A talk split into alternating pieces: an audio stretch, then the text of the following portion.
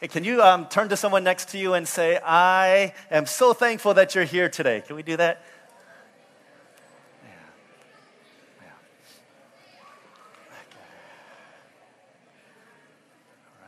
Then can you uh, look at someone else and say, let's serve, let's serve God together.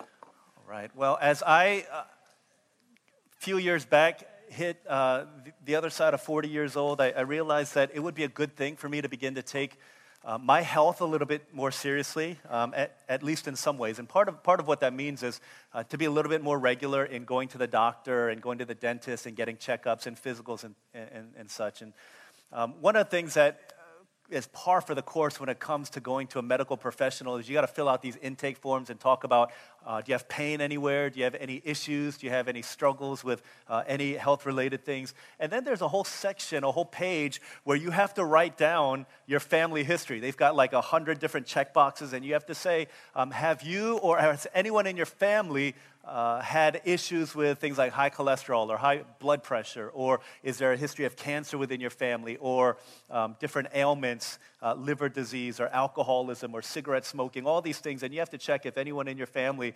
your parents has, or, or grandparents have, have experienced any of these kinds of symptoms. You have to check these things off. And the whole point of that is to say that there are issues in our lives that have been issues only because they've been passed down through our parents, right? And through the parent generation. Um, understanding why you feel a certain way is really important. Um, understanding what it is is really important. So here you go, you go to the doctor and you've got, you're having some kind of chest pain, you're having some kind of pain within you.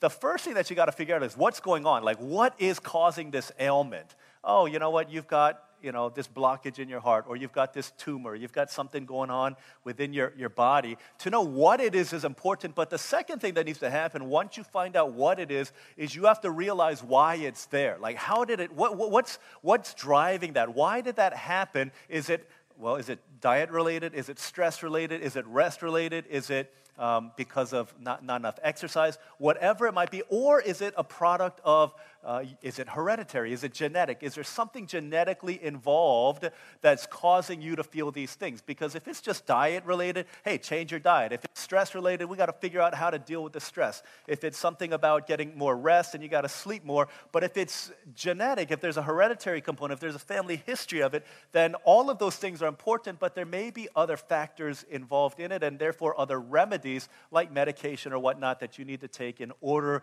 to help manage these different symptoms. At a physical level, who you are is influenced and impacted by generations past. And what I want to bring out today is a simple idea that if that's true for us physically, that we're impacted and influenced by generations prior at a physical level, then would not that also be true at a spiritual and an emotional level? That the sins that have been committed in the past history, not only that, but the blessings and all of the opportunities that have come to us are there in part, in some part, and what I want to say is it's a major part uh, as a result of our family history. That's what I want to do today as we talk about getting beneath the surface. Again, 10% of what everyone sees, actually, what everyone sees is only 10% of who we are. There's 90% that lies beneath the surface. And in order for us to be healthy, we have to get and understand what's going on beneath the surface. And a huge part of emotional health and a huge part of understanding what's beneath the surface, things that you and I do not see, is understanding the impact of our past on our present. Okay? Understanding the impact of past experiences, past trauma, past um, ways of doing life that impact us today. And the most important way that we're impacted by our past is through our families of origin. And what I want to do today is take a deep dive into that to see how exactly we may have been impacted and influenced and informed by our families. And I pray that we would experience God's grace uh, as we go through this time. Let's look at Exodus chapter 20. Uh, Exodus chapter 20, we're going to read verses 1 through 6. This is the context, um, it's the Ten Commandments. The Israelites, God's people, have been saved out of slavery. And as they meet Moses on Mount Sinai, they encounter God on the mountain, and he gives them 10 rules by which the people of God will be defined. And so as we look at these 10 commandments, there's some important stuff in here. We're just going to look at the first couple of them. I'm going to read verses 1 through 6. This is God's word. And God spoke all these words I am the Lord your God who brought you out of Egypt, out of the land of slavery. You shall have no other gods before me. You shall not make for yourself an idol in the form of anything in heaven above, or on the earth beneath, or in the waters below. You shall not bow down to them or worship them, for I, the Lord your God, am a jealous God. And here's where we get, where we start to see punishing the children for the sin of the fathers to the third and fourth generation of those who hate me, but showing love to a thousand generations of those who love me and keep my commandments. Let me read in the middle of verse 5 again. He says, uh, I'm the Lord your God. I, the Lord your God, am a jealous God, punishing the children for the sin of the fathers to the third and fourth generation of those who hate me, but showing love to a thousand generations of those who love me and keep my commandments. This is God's word. Um, I just want to dive right in and just share two thoughts, and I'm gonna, just going to spend a lot of time illustrating a lot today. The first thought is this that your life, okay, you have been impacted, okay, you have been impacted by the sins of your family going back for many generations. Okay, who you are today, understand this. You have been impacted by the sins of your family going back for many generations. This is huge, okay? Absolutely huge. When the Bible talks about family, when the Bible talks about family, all, definitions that you look up will typically say this relates to your immediate family as well as your extended family for up to four generations. Okay, three or four generations. That's what it talks about when it talks about your family. Here it says, God says, I will punish the children for the sins of their fathers to the third and fourth generations. In other words, who you are today has been impacted definitely by your parents, definitely by your grandparents, perhaps through your great grandparents, and even by your great great grandparents. In other words, you may have Jesus living in your heart, but you've got grandma and grandpa living in your bones.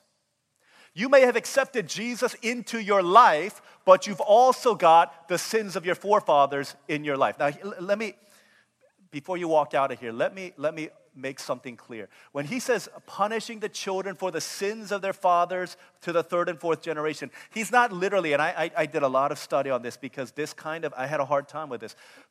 But literally, as I do study, it does not literally say punishing the children for the sins of their ancestors. Literally, what it says is God will visit the sins of the forefathers in the lives of their children.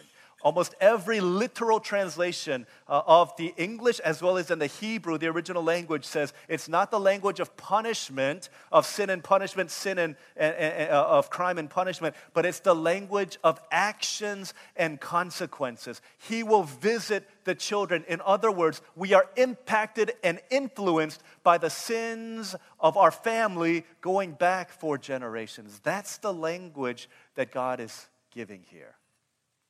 This is pretty crucial because when you think about it, it helps to understand. Maybe in your mind, you begin to realize hey, you know what? My parents are divorced. And you know what? Um, on my dad's side or my mom's side, someone else is divorced. And you know what? It, it kind of goes back for generations, and that worries you and that scares you. You're like, wow, that's kind of bizarre. That's kind of weird. We're impacted, okay, by the sins of our family going back for generations. Maybe for some of you, your, your family was involved in some really bad stuff. That impacts your life in certain ways. You're not defined by it, let me be clear, you're not defined by it, but it certainly has an impact on the way that we live life.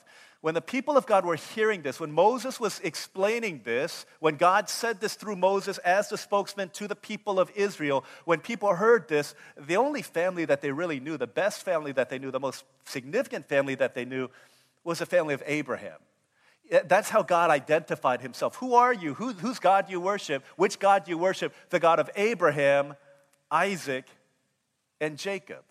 Right? The fourth generation there would be Joseph and his brothers. So understand this. Imagine being Joseph in the fourth generation. Imagine being Joseph, you're Joseph here, fourth generation. And they say, hey, tell me about your family history. And you say, my great grandfather is Abraham. Like people be like, oh my gosh, dude, Abraham is your great grandfather. What an amazing lineage. What an amazing history. What an amazing family tree you fall from, you come from. And granted, they would be absolutely correct. Abraham started all of this. He's in my DNA, which is an amazing thing, but at the same time, it comes with a lot of baggage.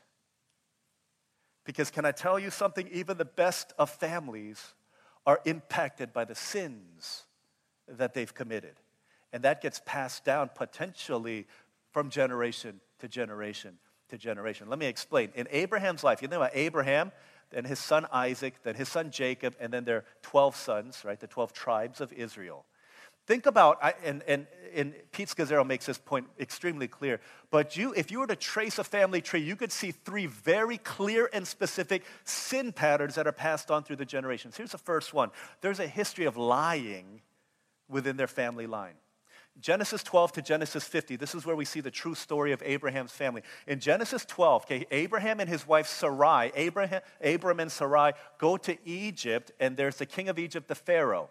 And Abraham preemptively says, Hey, you know what, Sarai? Um, you're, you're gorgeous, right? you're beautiful, and Pharaoh's gonna want to get with you. And if he knows that I'm married to you, he's gonna try and kill me. So let's just pretend, just tell him that you're my sister. That way, he can get what he wants from you, and my life will be spared. How's that for the father of our faith?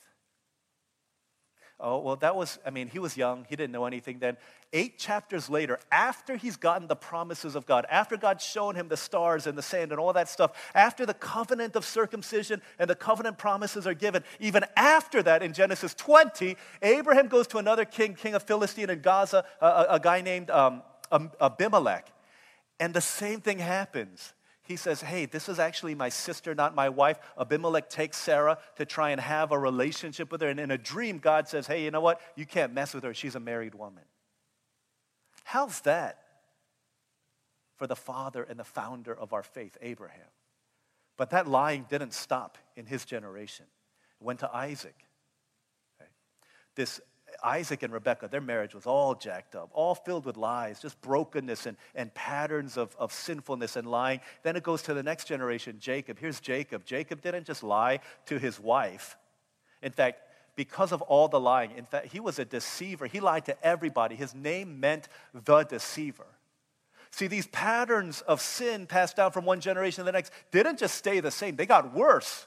And in the next generation, what happens? Joseph is sold as a slave to the Egyptians, but his 10 brothers go to their father and say, Joseph was killed by an animal. And you see these patterns of lying that affect the generations, lying and deceit. That's the first, the first pattern that we see. The second pattern we see is um, just bad, bad husbands. Abraham sells his wife out to basically say, hey, uh, be his you know, mistress, be his concubine, be whatever, so that he can have his day with you. Just as long as I stay alive, that's all I want. And he does that twice. Then Isaac and Rebekah, nothing really good that we see about there. There's not much to say actually about Isaac. He's just a, uh, just a not very present uh, husband or father. Main thing is that he shows favoritism to his son. Then in the next generation, here's Jacob. Right? Jacob not only marries one girl, but he marries his sister as well. Not only that, but he has children with two of their maidservants. Like, this is not a healthy marriage, okay? Not a healthy marriage, not a pattern for us to repeat. Four women with whom he's had children, and then in the next generation, you see that. The third sin that we see, not only lying, not only bad, bad marriages, but there's a, there's a hatred within the siblings. Not just sibling rivalry, but it degenerates into like, I, we hate each other.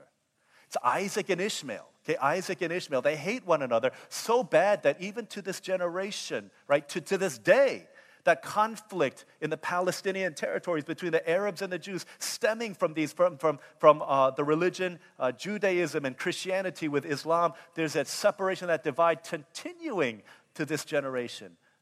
Centuries, centuries later, generations later. And then in the next generation is Jacob and Esau fighting with one another. Jacob lies to his brother, steals the birthright, lies to his dad, steals the blessing. All of these things as a product of the hatred that the two have for one another. And then the pinnacle comes in Joseph's generation where 10 of his brothers leave him for dead. And then they say, hey, you know what? Um, let's, let's get him out of the pit. Let's sell him because why should we let our brother die for nothing? Let's get money out of it.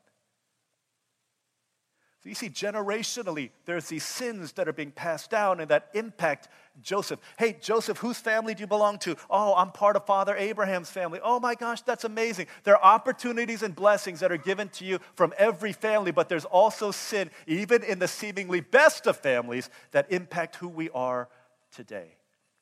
Again, we could do this exact same exercise with King David's family and Solomon and Absalom and all the, the, the, bitterness and the infighting, the hatred, the adultery, the rape, the murder, one incestual relationships leading to death, all of these things until the kingdom of, of Israel is divided into two. We could go on and on and on and talk about patterns like this, but you may see this in your own life too, right?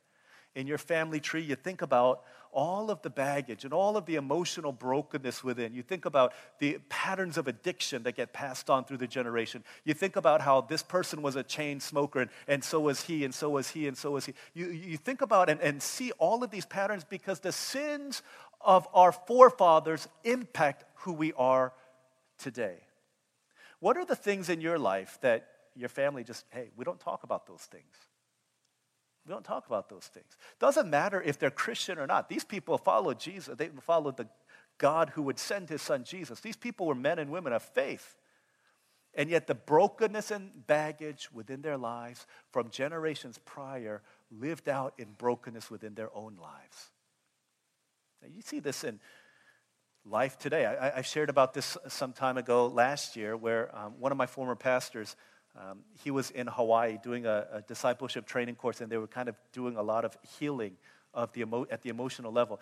And one of the things that his 12 uh, year old son at the time uh, realized as he thought about his birthday and thought about mom and dad's anniversary, doing the math, he said, uh, This doesn't make sense how I could have been born less than nine months after you got married. And so dad and mom sat him down and said, you were actually conceived out of wedlock.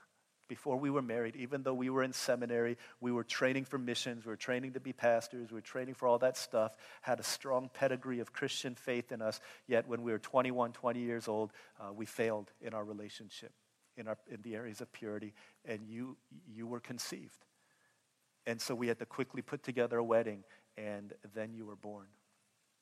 And as dad was talking, this was my former pastor, as dad was talking, he said, But son, um, this is something, your story resonates with me because I was born in the same conditions, under the same conditions.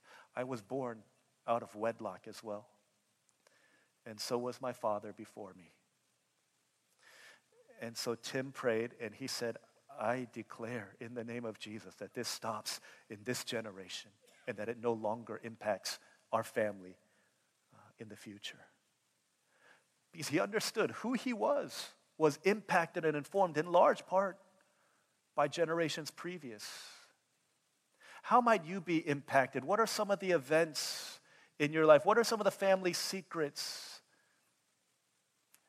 that your parents don't ever want you to talk about? What are the scripts that have been playing out in your life that you feel like maybe this impacts who I am today. Right? You are impacted by the sins of your family going back for several generations. I was listening to a podcast today. The lady out in, in Portland, her name is Bethany, something or other. Her father was a pretty influential pastor. But when her, her dad and mom were married at the age of 15, mom and dad got divorced. Mom just said, Hey, I can't do, deal with this anymore. I'm leaving. And she left when Bethany was 15. She said that jacked her up, just messed her up emotionally in the deepest way the age of 15, age of 18, she goes to college and she begins uh, a very ungodly relationship, a codependent relationship, which means I'm dependent for all of my emotional, physical needs on him, and he's completely dependent for all his emotional and physical needs on me, and we cannot, we cannot imagine how to do life apart from each other. And so when you're codependent, it leads to a lot of compromise, and they compromised a lot, fell into a lot of sin. They would stop, they would get back, stop and get back. But when she gave her life to Christ, she began growing in the Lord, but she still would fall into these same patterns. Like, why do I have such a hard time in relationships with the opposite gender?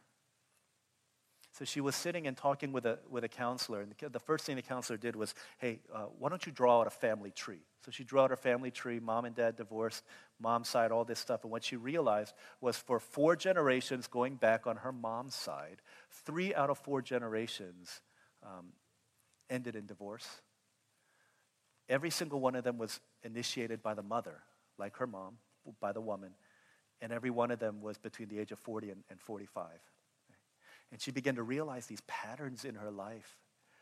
And she began to see how she was impacted by the effects of sin in her family's life going back for generations.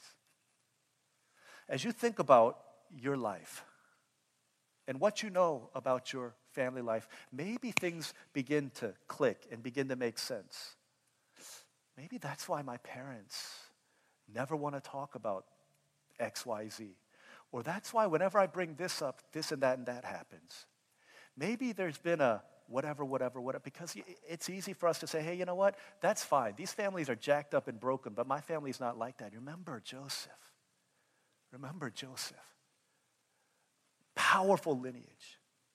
But he began to realize, man, I've been impacted and influenced by all of these things. Some of the things that you feel like, man, I'm stuck spiritually. Why can't I get over this hump?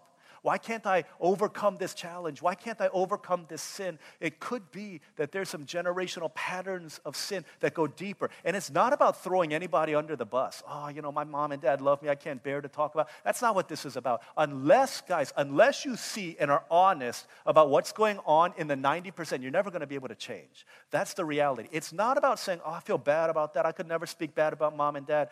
It's if, if your mom and dad and your grandparents and the things that they did were sinful, if you don't think that's wrong, then what you're always going to do is you're going to say, then something's wrong with me. And what you're doing is you're owning something that's not yours to own. You need to realize that as, as hey, I love myself, I love Olivia, but the way that we parent our kids, I'm sure there's going to be stuff that they go into counseling for and therapy for. We're not perfect. I think we're pretty good, but we're broken. That's, that's the reality. And I would, I would be doing a disservice to my kids if I said, don't ever talk bad about the way mom and dad parented you. Say, I want you to be honest about it, to be real about that. Because you need to see that it's not your fault. Mom and dad are living out our brokenness and our dysfunctions, and it's affecting you. Be honest about those things. That's what we need to do to go beneath the surface in order to let God change these things at a deeper level. So, what's going on in your life? What's going on in your family? Things that you, you know what? I'm not going to talk about that. I don't want to deal with that. There's stuff that affects you from generations past, it impacts you. The first thing that we see is that. But the second thing that we see, and here's, neither are more important, but here's the, the, the deeper part of the story, is that God wants to redeem, to restore, and to repair you all so that he could prepare you for his purpose. I know that was long winded, but you got to get it. God's desire is not for you to remain in this place of brokenness, not for you to remain in that place of, oh man, I'm, I'm, um, I feel like I'm impacted by my past and I can't change it. No, God's desire to redeem, restore, repair, all to ultimately prepare you to be used for the great purposes of God. That's what he does with Joseph. That's what he wants to do with us. See, the language of Scripture, and it begins by saying, I need to surrender my past. I need to surrender my present. I need to surrender my future to God. I need to give myself fully to Him. I can't. I can't try and manage it myself. Like, like Kenny was talking about that yoke. we we've got this yoke of our past on us, and we're trying to manage this and plow through the fields on our own. Jesus says, Hey, give that to me and take mine. I give you something better. I'll give you something better so that you can really live because you ain't living right now. Some of us have lived with that pattern for such a long time that we don't know any other way to live and we think this is normal. But Jesus is saying, You're looking at black and white. Let me show you what life looks like in color, bright, vivid hues, in HD, 4000, eh, whatever it is, those pixels. I can show you life. And I want to give you life if you would see that. The language of Scripture, then, when we come to Christ, is that you're adopted. The dominant image is you're adopted into a new family, so that you're defined by the new family more than you are by your old family. Like, that's what God wants to do. The Ten Commandments that you grow up living within your family. We don't talk about uh, family secrets. We don't talk about that person who died. We don't talk about that stuff. We pretend like it didn't happen. Maybe that's what some of your families do and you're stunted emotionally, and that stunts and caps you spiritually. Because we don't talk about things like that. Oh, don't bring up Uncle Harry. I have an uncle like that who's a bad, bad man. We don't talk about that. We don't talk about that in our family. We're not supposed to, we're not allowed to. But when you get adopted into a new family, there's power and potential for all of those scripts to be changed. Uh, several um, I think a, a lot of you know um, and are friends with a family that I'm friends with also. Uh, the family had two, uh, two grown, uh, maybe teenage daughters. And, and one day, teenage daughters um, looked through scriptures and they found all these verses that dealt with God's care for orphans. And they wrote all these verses down and they gave it to mom and dad and said, Hey, can you pray about this? Mom and dad prayed about it, led them on a journey to adopt three little girls, all of them under the age of six, all of them who came from a severely broken family life. Dad was in jail. Uh, mom addicted to drugs, being raised by a grandmother who just could not take care of them anymore, given her age and given their, their youth and their young age. And so our friends adopted them into their family. They said when they got adopted into their family, they said these kids um, were fearful, especially of men. Very cautious, very guarded, very sheltered, didn't want to be touched. Very difficult time, trusting, cautious, insecure, afraid. When they got adopted into this new family, uh, the parents told them, listen, everything is different now. Those debts that you had, you no longer have to pay those. That's not your responsibility anymore. When you come to a new family, you've got new siblings. You've got a new mom. You've got a new dad. Right? This is who you are now. You've got a new last name. Everything's different. It's a new life. And, and they said, man, they saw so many first things in their life. The first time they went to the mall, they saw an escalator. At the age of six, their first time going to a mall the age of six, they saw an escalator and they said, wow, stairs that move. and so they went on these stairs and up and down the stairs they went. They'd never been on those things before and they loved it. They're like, this is amazing. And all of the things that they realized, wow, we're in a new family. But before long, before long, the old habits of the old family started coming back. Things like, we don't know where we're going to get food, and so we've got to keep all of the food on our plate. We can't share. We got to eat as fast as we can, or else somebody's going to take it. Mom and dad are saying, You don't have to live like that anymore. You're in a new family. Everything that you have is given to you and more, everything that you could want. But they still lived in the patterns of their old family. Because you might have Jesus in your heart, but you still got grandma and grandpa in your bones. You might have been adopted into a new family in Christ, but old family habits die pretty hard, don't they? And you see those in your own life also. We could ignore them and say, hey, you know what? I'm not going to deal with those things. It's no big deal. I know that my parents love me, my grandparents love me, and, and they took care of me. I can't think of anything bad to say about them. But to do so would be to kill a part of yourself, a huge part of who you are beneath the surface. Joseph didn't say that. He didn't say, hey, you know what? Uh, my family was, they were perfect. Right? They taught me everything I know. No, in fact, he went and when it says he saw his brothers, it says he wept so much that he had to tell everyone to leave the room. He didn't sweep it under the rug. He didn't ignore it. He didn't rationalize it. He dealt with it. And then he said in, in, in Genesis 45 8, he said, God, it was you who led me to this place through all of the brokenness of my past, through all of the pain, through all of the, the stuff that I went through, through all the betrayal, through all the brokenness, through all the lies, I've come to this point in time because you led me here. And Genesis 50 20, he says, Whatever they meant to harm me, God, you used for good in my life. He saw what God was doing. He knew that he was afforded all these opportunities, but he also knew that his family of origin had given him a lot of brokenness that could not be unstuck unless he surrendered that to God. And once he did, he was able to not only forgive his brothers, that, man, that's how you know. Okay, that's how you know that the work of God is working through you, that those who hurt you so deeply, you're able to forgive and to embrace them.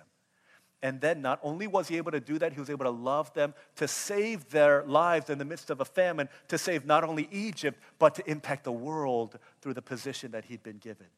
All that because he knew, God, your, your aim is to redeem, restore, re, uh, repair me. All that preparing me so that I might be used for a greater purpose. But it would not, could not have happened had he not faced honestly the brokenness of his life. In each of our lives, there are scripts, there are commandments, there are rules that we live by that have been given to us by our families, been passed down through time. Maybe it's, hey, when you get in trouble, you pray to Buddha, or hey, when, when, when something bad happens, uh, you don't tell other people, you stuff that inside. Hey, when something happens within your family, you die with those secrets. You don't dare talk bad about mom and dad. Whatever those rules are, we have to know that there's a new family who adopts us and a new people who brings us in, a new father who brings us in, and through that we could experience healing and transformation. As I was growing up, up until probably my, man, into my 30s, early 30s, I would say, um, there were tapes that I played in my mind that my family had given to me. Three lies, maybe three things the first one was if you want to be loved, you need to earn it. Okay, you need to achieve. I know some of you, uh, this is the funniest thing I'll say, and it's not very funny anymore because I've said it so many times, but uh, there really is an Asian grading scale that at least my parents judged me by, where A was merely average. Now you got an A, that's normal. B meant you're below average. What happened to you? C means can't eat dinner. D means don't come home. And F means find a new family, right? Get disowned if you got an F. That's how, that's, uh, those are the scripts and the rules that I grew up learning. And so I had to achieve in order to get. If I brought home all A's, I would get a few dollars. If I didn't, I would hear uh, what happened with that B minus or B plus or whatever it was grade that you got. And so growing up, I thought to myself, I need to earn in order to be loved. Once, as a youngster, I brought home uh, a 95 on a math quiz, and 20 questions. One of them I got wrong, and the answer, correct answer, was eight. And um, you know, my dad had to sign the test quiz and give it back. And he said, "What's wrong with this one?" I said, uh, "The right answer is eight. He said, "You wrote an eight there." I said, Yeah, but the teacher uh, couldn't read it. It was like a scribbly eight. So he got really upset. And he made me fold a piece of paper into like a million different squares. And he said, I want you to write the number eight million times over in all of these squares. For a 95? My goodness. I grew up thinking I need to earn love from my dad, from my parents, from my family, from anybody. Unless I did that, I wasn't worthy of love. And so the second thing that I believed was if you can't earn it on your own, then you fake it. You fake it. So what I did was, you know, in elementary school, you had to bring these folders home with papers, like homework and quizzes, and teachers write the grade, and then parents would sign it and send it back. I realized pretty quickly that it would make my parents happy if I brought home quizzes and homework that had A's on it. And so I would only bring home the A's on my homework and, and, quizzes. And I would give it to them. And, and some days when that, thick, uh, when that uh, packet was not very thick, I stashed old A and B quizzes in my desk so that I could supplement them and fill them, uh, that folder. And so I brought that home and I was like, here's my homework this week. All A's again. Great job. I would take it back to school. Worked out great until my report card came. And all those A's on homework and quizzes translated the C's and D's on my report card. Oh my gosh, can't come home, don't eat dinner, don't come home, can't eat dinner, whatever it was. So I brought those things up. So what, what did I? I changed the grades on my report card. I said, I will never be loved. I'll never be accepted with C's and D's. Let, I wouldn't even be accepted with B's and B pluses. I need to bring home all A's. So I changed the grades because I didn't think that I could be loved apart from my performance. Does any of you feel this way? Maybe your stories are different, but you feel like the way to your parents' heart is through your performance and through you being strong or being beautiful or being great or being, being brilliant or winning the Nobel Prize. It's the only way. You feel like, you feel like a, a high jumper at the Olympics that dad keeps raising the bar higher and higher and higher, and the only way you can quit is if you fail. Some of you feel like that. The third thing that I grew up believing was that if I messed up, there would be deep and dire consequences. So if I brought home bad grades, I'd get beaten for it. If I lied to cover up those bad grades, I'd get beaten for it. My parents did not spare the rod. Doesn't matter what kind of rod it was a fishing rod, any kind of rod. Anything that they, they would look around. I don't know if your parents did. They look around for anything to grab, be a, a big old wooden spoon, uh, be a, a, a shoe, a shoe horn, like back scratcher, whatever it is. Like, get, give me something. And they're just like, it felt like if I didn't perform, that there would be pretty severe consequences, physically or in whatever other way. The worst came when I was in, uh, I was in elementary school. I was a kid. And I had done something bad. I had probably changed my grades and then lied about it. But my dad said, All right, um, we can't handle you anymore. Uh, you're going to go and live at the police station. yeah. So he said, pack your bag. I was like, I'm like eight years old. What am I going to pack? So I packed my Bible just because I, I knew I'm supposed to. I packed my Bible, and then I packed my Snoopy, like little Snoopy. Like Snoopy was my. Here's a tragedy, guys. Like, my, my, friends thought I, I had issues because when I was in college, I brought Snoopy to college too. But in my heart, that stuffed animal was more emotionally available to me than my dad was. Some of you are feeling this, right? You pack your bags. I cried all the way to the police station. I, didn't even, I was like, what does that mean? I'm going to the police station. My brother cried with me in the back. He my saving grace. He said, if David's going, I'm going too. I always loved my brother. My dad's like, You ain't do anything wrong. He, he didn't say like that, but he said, You ain't do anything wrong. Why would you go? So we're sitting in the car. It was night. It was like 9 o'clock. I swear there's a full moon out and all these animals making noises and lightning. So my mom walks in the police station, comes out like 10 minutes later, and I, to this day, I don't know. I don't know what the true story is, but she came back and she said, Oh, the police said they're not taking people. It's too late at night. Maybe you know a truth that I don't know. I don't know. I thought it was real. So she said they, told, they said to come back after the weekend ends on Monday. So went back Monday morning. I still remember Officer Amos was his name. He was sweetest guy. He said, uh, Why are you here? I said, Because I lied too much. and then he said, Are you going to lie again? I was like, Nope. He Gave me a balloon and I went home. That's it. So, but the worst part of it, I went home and I was sitting in my house Dad came home from work. He's like, What are you still doing here? He seemed like so disappointed that I was still there. And I was devastated. I said, Well, these are the things that I grew up learning. You got to earn love. If you don't, there's consequence. And then if you can't, then fake it. Fake it. Just put on a mask and fake it. And so I did. When I was 18 years old, I gave my life to Christ, and everything changed. My life completely was transformed. Like I was, I couldn't stop talking about Jesus. Like I found a love greater than life itself. Right after class, I'd go to the chapel on campus. I'd pray for like two, three hours a day. I would read the Bible. And I couldn't, man, people would say, hey, stop talking about Jesus. But I couldn't. I would call up my friends from high school, tell them you need Jesus in your life. God loves you. And I would just tell all these people all these things. And I grew like crazy for like for those like two years. I literally felt like I had no sin in my life. That's what I felt like. I was like, I'm so pure. I love Jesus so much. I didn't know that I was self righteous and prideful, but still, I felt, I felt really happy about myself. And then I came to a point where I began to realize you know what?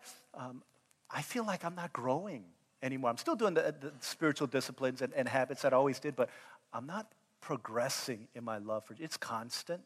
I'm still doing stuff, but I'm keeping my head above water.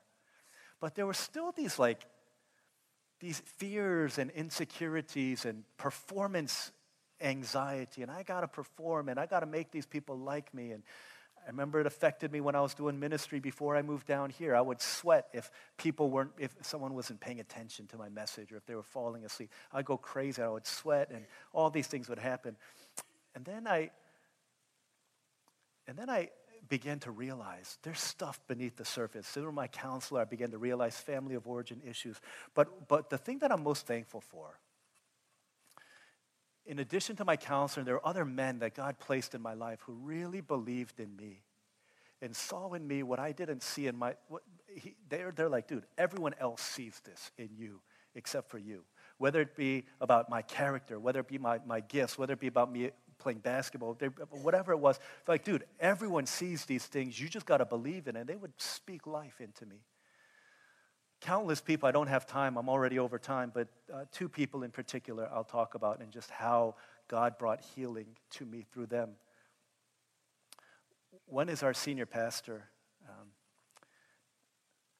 when I first came down here, I didn't know anything about anything really. When I was in seminary and, and I still, I've got to prove myself. I got to work, I got to show my worth. I got to do all these things in order to be accepted. And I remember the first time I was going home to visit my parents. It was uh, I'd been here maybe about a year. Um, hadn't really done much, just leading worship services, spending time with our youth, um, trying to hang out with them, play basketball, praying for them, whatever it was. I, I really didn't do much.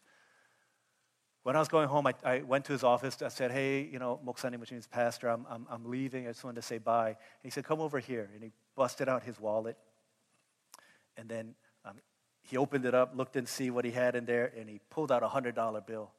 And he's like, Here, have a good trip. I was like, What's this for? He's like, David, I want you go eat good hamburger, spend good time with your parents. And I felt really weird. I was like, um, It's okay. It's okay, Pastor. You can have this back. He's like, No, take it. Take it. David, take it. I'm your boss. Right? Take it. so I said, What? Why, it, to me, it was weird because I thought in order to get something like that, I need to do so. I didn't do anything, I hadn't done anything.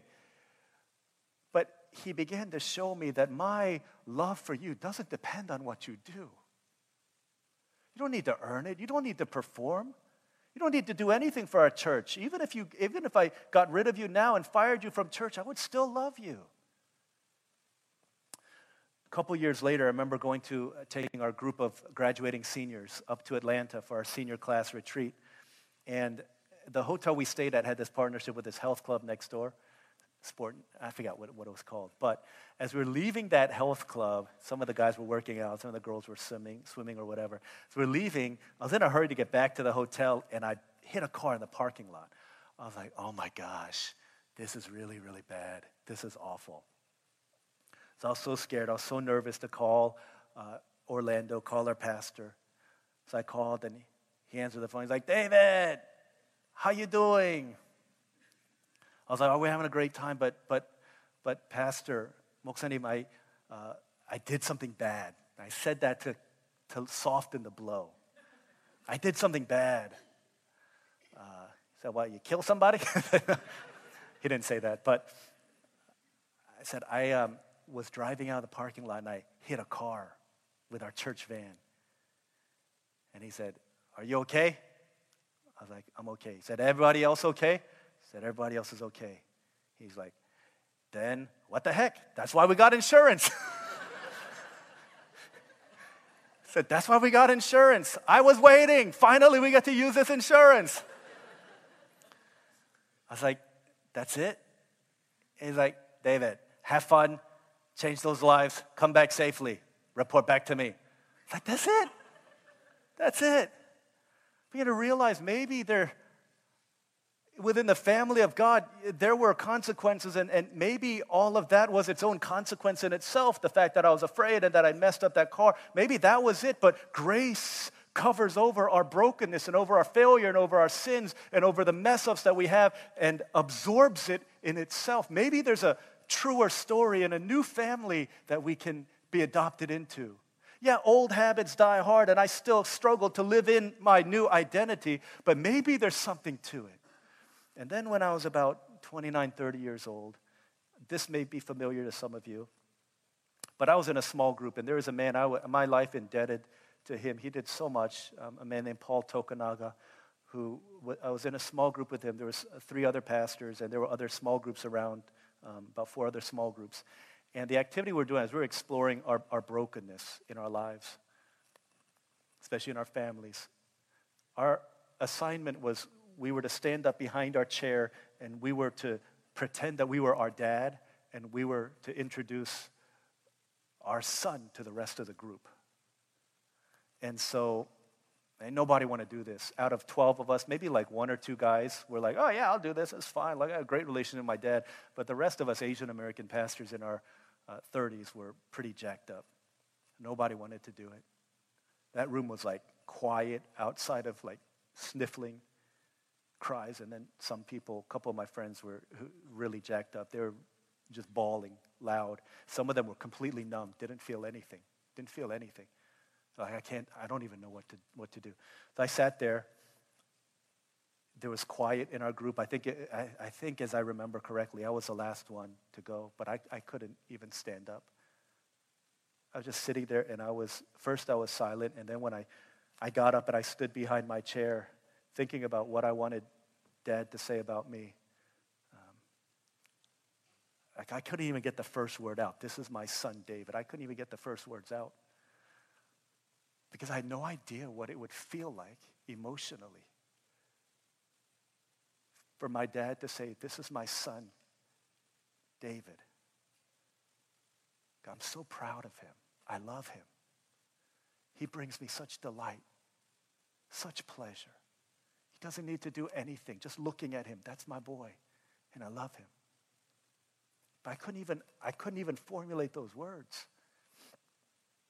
So I just stood back there and I just started like crying, trying to hold it in. And then afterwards, I was like, screw it. Dehan's crying, Dave's crying, these guys are crying. I'm gonna, I don't care. It just came out, all came out. And I just started like weeping. I was like, I'm gonna get it together. I'm gonna get it together. I'm gonna do this, get it together, do this so we can move on. But I, I couldn't. And after probably about five minutes, a couple minutes maybe, Paul came behind me and he just stood behind me and he put his hands on my shoulders, and he just wept with me. Started crying with me.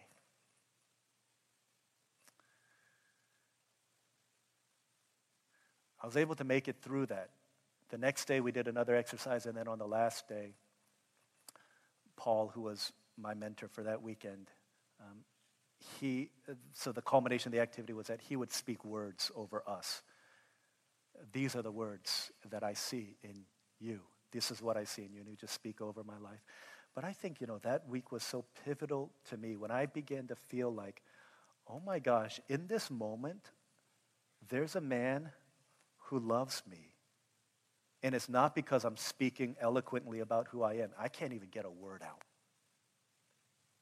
I'm a bubbling, blundering, all kinds of stuff mess. And he loved me in that. I'm here for you, and I love you. You know what this did in me? It brought a deep level of healing into my heart. Beneath the surface, just deeply. And the first thing that I did was, man, my heart towards my dad, which had been very standoffish and hard, completely began to change. So I want to call my dad. I want to call my daddy up. I want to talk to him. I want to hear his voice. He had told me many years ago the way that I parented you, daddy didn't have a dad. He was killed in the war. My older brother, your uncle, your kunapa, he raised me and he didn't know what to do. And so he treated me the same way that I treated you. It's like, I didn't know. I didn't know how to be a dad. But to a kid, That doesn't, that doesn't register. All I knew was he was beating me. Dads are awesome, dads are perfect. I'm the problem, not him. And all of a sudden, I began to see the reality for what it was. My heart began to melt. And I began moving towards my dad instead of standing in this icy Cold War standoff. He ain't called me. I'm not going to call him. He's the man. He got to make the first move. But I, I began to move towards him, began to call him, began to. It wasn't easy we had some really hard conversations about the past and about how he had beat me and how he had left all these things. But there was forgiveness and there was healing and it was powerful. These days, he's quicker to say, I love you. I saw him this week and at the airport, he said, David, I love you. Gave him a hug. I said, I love you too, Dad. These days, Dad is not able to do a lot of the things that he used to be able to do when he was younger. So I find myself saying to him, Dad, hey, when I, when I leave, I said this last night. I said, Dad, you're doing a great job, okay? Keep on fighting. You're doing awesome. I'm proud of you.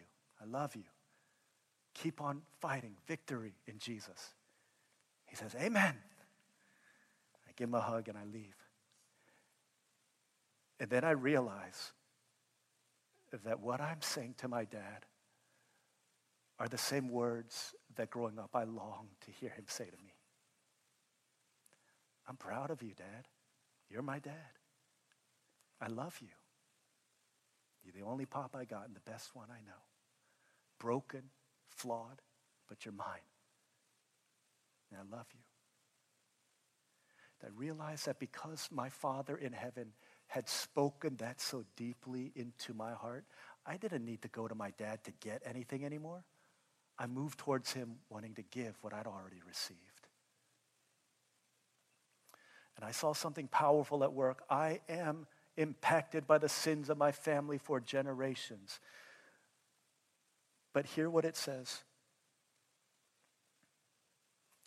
punishing the children, visiting the children for the sin of the father, the third and fourth generation those who hate me, but showing love to a thousand generations of those who love me and keep my commandments.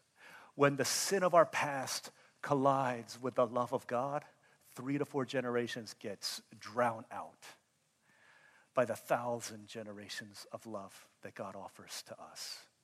You are impacted, but you are in no ways defined by what happened in your family. You're impacted by it, but you're now defined by a new destiny. The family of God and the power of God to heal the brokenness in your family is infinitely greater. At the cross, Jesus, our Savior, took generations of sin upon himself, and their sin and love met and collided at the cross, and Jesus hung. And it seemed like sin had won for maybe two, maybe about three parts of three days, but in the end, sin could not hold Jesus down. He broke through the tomb, and for all eternity, His love will prevail. And that's the final word. That's why you're impacted by these things in your family lineage, but you're not defined by it. You're defined by a Savior. You're defined by a bloody cross that's empty. You're defined by a tomb that is no longer occupied. You're defined by a family who has a Father in heaven who loves you regardless of what you've ever done, and He loves you, and the punishment for your sins has been taken by His Son on the cross. This is your new story. Whatever the dysfunctions of your family and the capacity of your family to break, the capacity of the new family of God to heal and to give life is infinitely greater. This is your future if you would step into it. Let's pray together.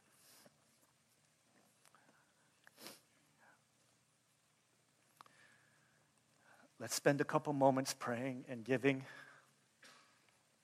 our brokenness, our hurts, our baggage to the Lord. What are the areas in your life where you see I'm impacted by my family? One of the first things that we can do is to pray a prayer of renunciation over these things.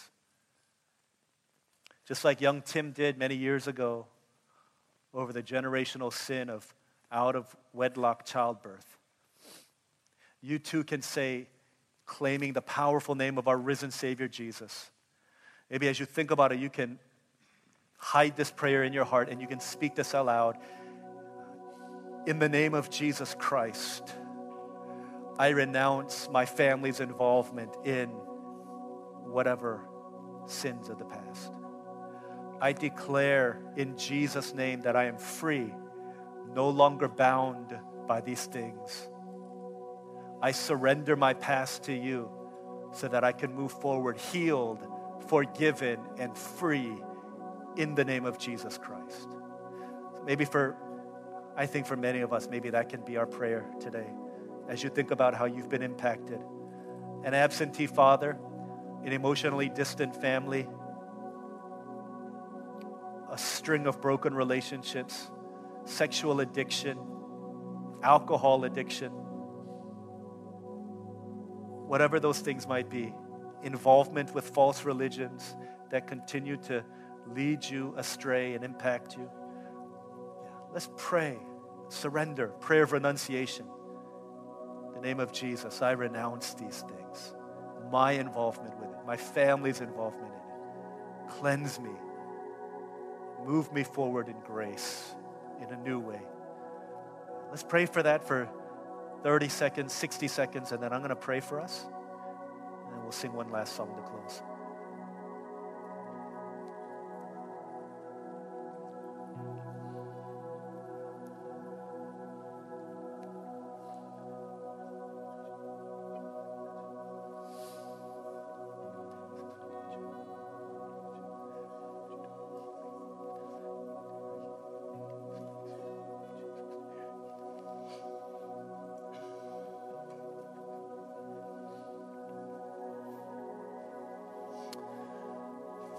Father in heaven, we thank you so much.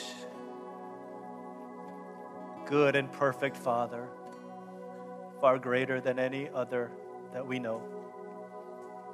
Pray that you would take our brokenness, our failures, our lives, as we surrender it to you. Pray that you would heal us, restore us, redeem us, remold us, make us, so that we could be the kind of people you want us to be, ready for your purpose. Thank you so much. Would you let your healing continue as we share together in our house churches and youth classes and small groups with our friends? Lord, get us deep in order that we might find inside out healing. Thank you, Lord. In Jesus' name we pray.